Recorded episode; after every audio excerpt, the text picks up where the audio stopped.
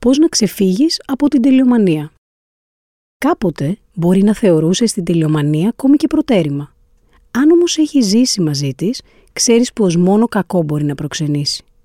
Μάθε πώς θα αναχαιτήσεις την καταστροφική της πορεία και απόλαυσε το ταξίδι της ζωής σου μακριά από ανεδαφικούς στόχους και επικρίσεις.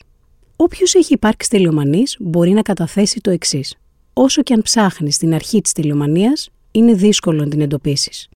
Η τελειομανία χτίζεται αργά και αθόρυβα. Κάπου ανάμεσα στα σωστά και στα λάθη που έμαθες μαζί με τις πρώτες σου λέξεις. Στο καλό ή στο κακό παιδί που μπορεί να υπήρξεις ανάλογα με τις περιστάσεις. Στα βλέμματα της αποδοχής και της περηφάνειας που εισέπρατες όταν έπαιρνες άριστα στο σχολείο και σε όσα μηνύματα γλιστρούσαν κάτω από την πόρτα και τρύπωναν στο ήδη παραφορτωμένο κεφάλι σου. Δεν υπάρχει αρχή, αλλά δεν υπάρχει και τέλος στην τελειομανία. Από τη στιγμή που έπεισες τον εαυτό σου ότι θες να βελτιώνεσαι συνεχώς, μέχρι την ώρα που το άγχος και η στέρηση της ικανοποίησης κυρίευσαν τη ζωή σου, η απόσταση είναι τεράστια, αλλά μοιάζει σαν να πέρασε μέσα σε μία στιγμή. Ίσως νιώθεις ότι σε ξεγέλασαν, βάζοντάς σε αντιμέτωπο με στόχους που ποτέ δεν θέλησες. Ίσως όχι. Η αίσθηση πάντως είναι ίδια νιώθει σαν να σου έκλειψαν τη ζωή. Είμαι τελειομανής ή θέλω να πιστεύω ότι ήμουν και ότι η ψυχοθεραπεία με έχει βοηθήσει να δραπετεύσω από τα ασφικτικά πρέπει ενός αόρατου στους άλλους εχθρού. Το μόνο θετικό που μου χάρισε αυτό το ανούσιο κυνηγητό είναι η δυνατότητα να γράψω αυτό το κείμενο και να μιλήσω εκ πείρας. Τίποτε παραπάνω. Από τη θέση αυτή έχω τη δυνατότητα να αναφερθώ σε όσα πιθανώς χτίζουν την τελειοθερική στάση και σε όσα τη συντηρούν. Σε όσα την καμουφλάρουν ώστε να μην καταλαβαίνεις πόσο σε βλάπτει. Στο πόσο σε βλάπτει. Αλλά και σε όσα μπορείς να κάνεις για να βοηθήσεις τον φυλακισμένο εαυτό σου. Γιατί στη μάχη με την τηλεομανία, τον εαυτό σου πρέπει να τον αντιμετωπίζεις ως φυλακισμένο που θες να απελευθερώσεις. Πώς χτίζεται η τελειομανία. Σύμφωνα λοιπόν με τους ειδικούς, το χτίσιμο της τελειοθυρίας γίνεται συνήθως στα παιδικά χρόνια από γονείς που καλλιεργούν την ανάγκη για την επίδοση και όχι για τη χαρά και τη δημιουργικότητα. Σε συνδυασμό με το σχολείο, που από νωρίς μας εντάσσει σε ένα σύστημα αξιολόγησης, ο παιδικός αυθορμητισμό χάνεται. Αρχίζει τότε και δημιουργείται μια λανθασμένη αντίληψη. Πρέπει να είμαι αποδοτικός για να με αποδέχονται και να με αγαπούν.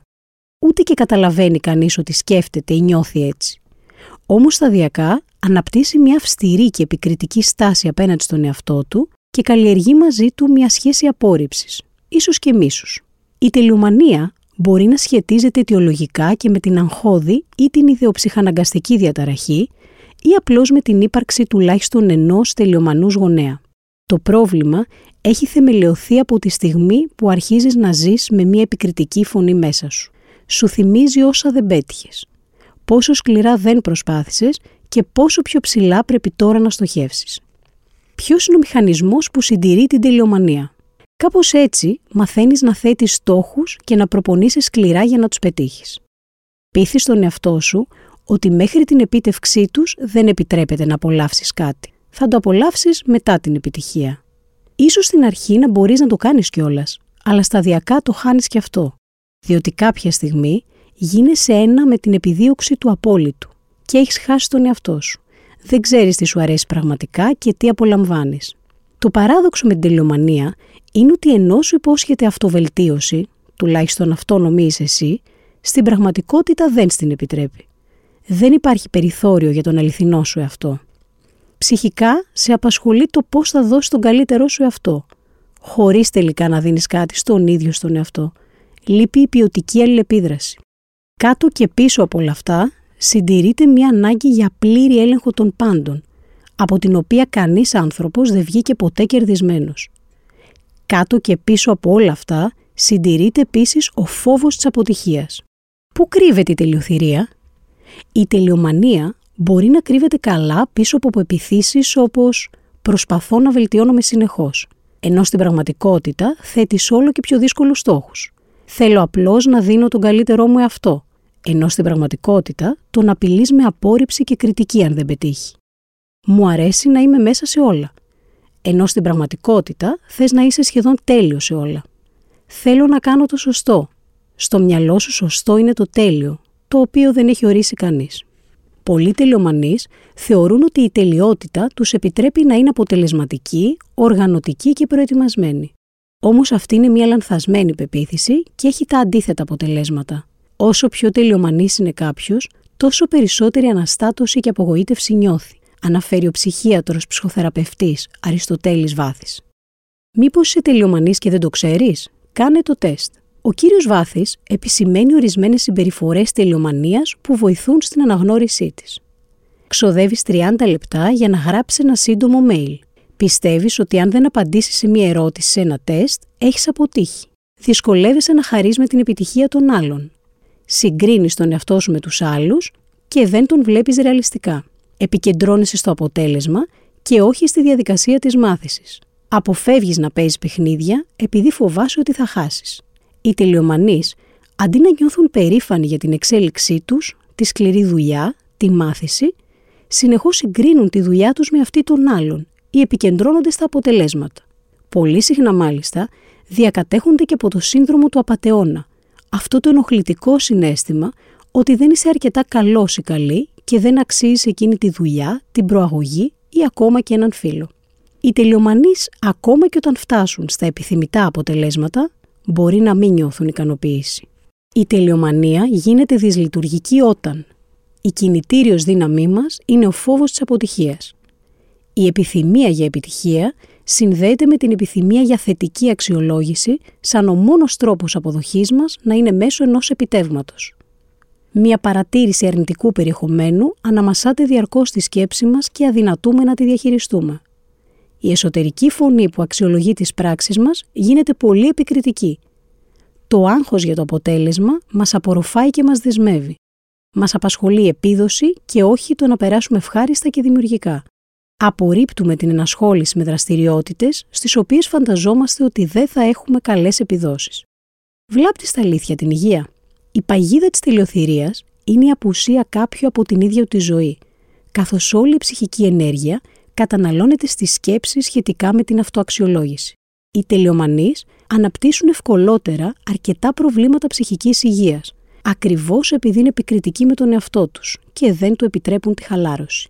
Μελέτες συνδέουν την τελειομανία με υψηλότερα ποσοστά αυτοκτονίας, κατάχρηση αλκοόλ και αναλύουν το πώς οι τελειομανείς είναι πιο επιρρεπείς στην κατάθλιψη και αδυνατούν να συνάψουν ικανοποιητικές κοινωνικές σχέσεις.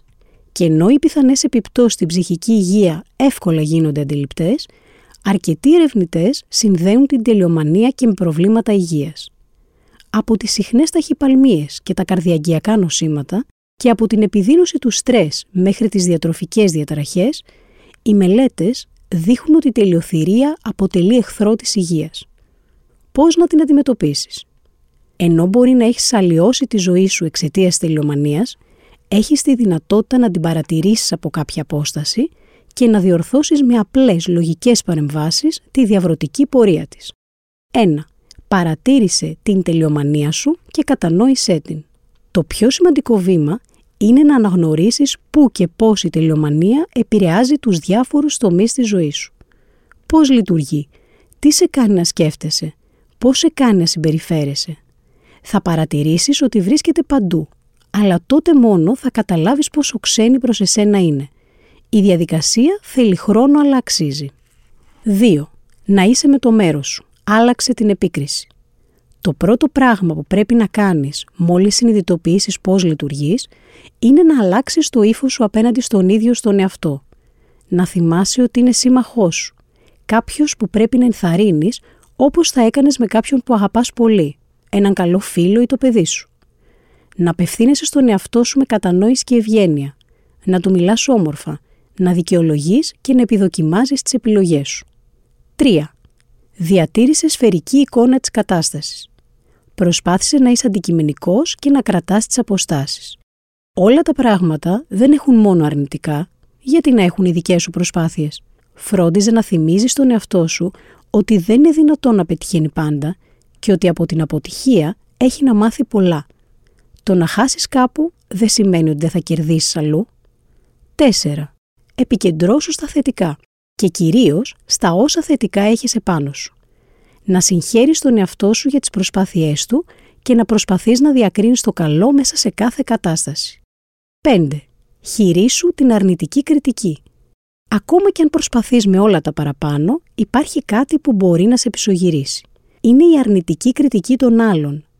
Να θυμάσαι ότι πάντα κάποιος θα βρεθεί για να σχολιάσει αρνητικά. Αυτό δεν θα πρέπει να μειώνει την αξία σου και την αυτοεκτίμησή σου. Ο καθένας μπορεί να έχει τη γνώμη του. Προσπάθησε να βρεις τρόπους να αντέχεις την άποψη των άλλων. Δεν σε καθορίζει αυτή, διότι μόνο εσύ γνωρίζεις τις προσπάθειές σου. Σαν επίλογος. Η τελειομανία είναι σκληρή αλλά όχι ανίκητη. Στην πραγματικότητα έχει έναν μεγάλο εχθρό. Την αγάπη σου για τον εαυτό σου. Με αυτήν θα καταφέρεις να την παραμερίσεις και να απολαύσεις το ταξίδι της ζωής σου. Ο προορισμός άλλωστε μικρή σημασία έχει όπως και να το δεις. Και η τελειότητα είναι μόνο μία λέξη, χωρίς υπόσταση.